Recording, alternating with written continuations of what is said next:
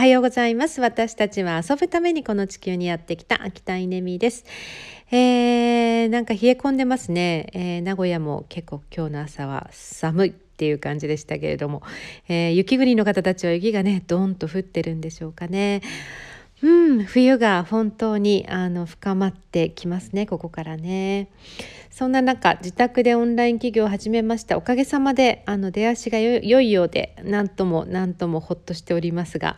えー、そう、この本本当に感慨深くて、なぜなら一人で作ったものではなくて、えー、なぜならあの本当本来の著者みたいな、えー、人が実は一人いて、えー、その人のおかげで、まあ、これができてるんですけれども、えー、その方に登場してもらう、う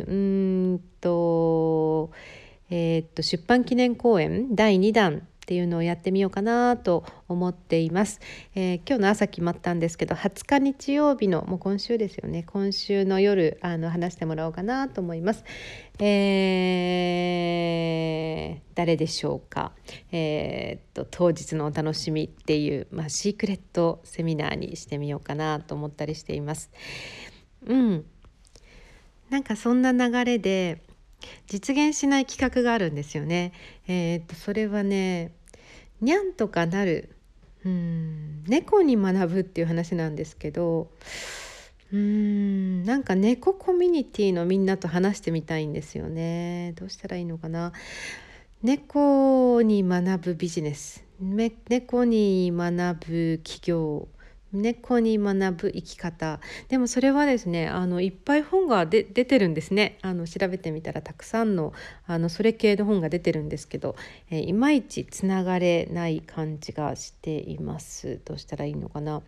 えー、どうしたらいいかわからないので、とりあえず夏目漱石の我が輩は猫であるを聞き始めたらですね、面白い、そして長い、終わらない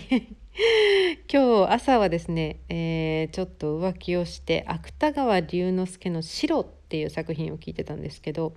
あ、これは短編で面白かったですね。白は犬の話なんですけど、白が黒になってしまってみたいな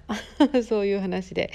えー、これも犬の気持ちが描かれている作品で、なかなかあの短編ってこうグッて心にきますよね。うん、合わせて読んで読んだり聞いたりしてみてください。夏目漱石の我が輩は猫である、そして芥川龍之介の白、そして私がやりたいことは、えー、猫コミュニティとつながって、えー、なんかしたい、何しどうしたらいいんだろう、なんかしたいっていう、あのちょっとうだうだした朝でした。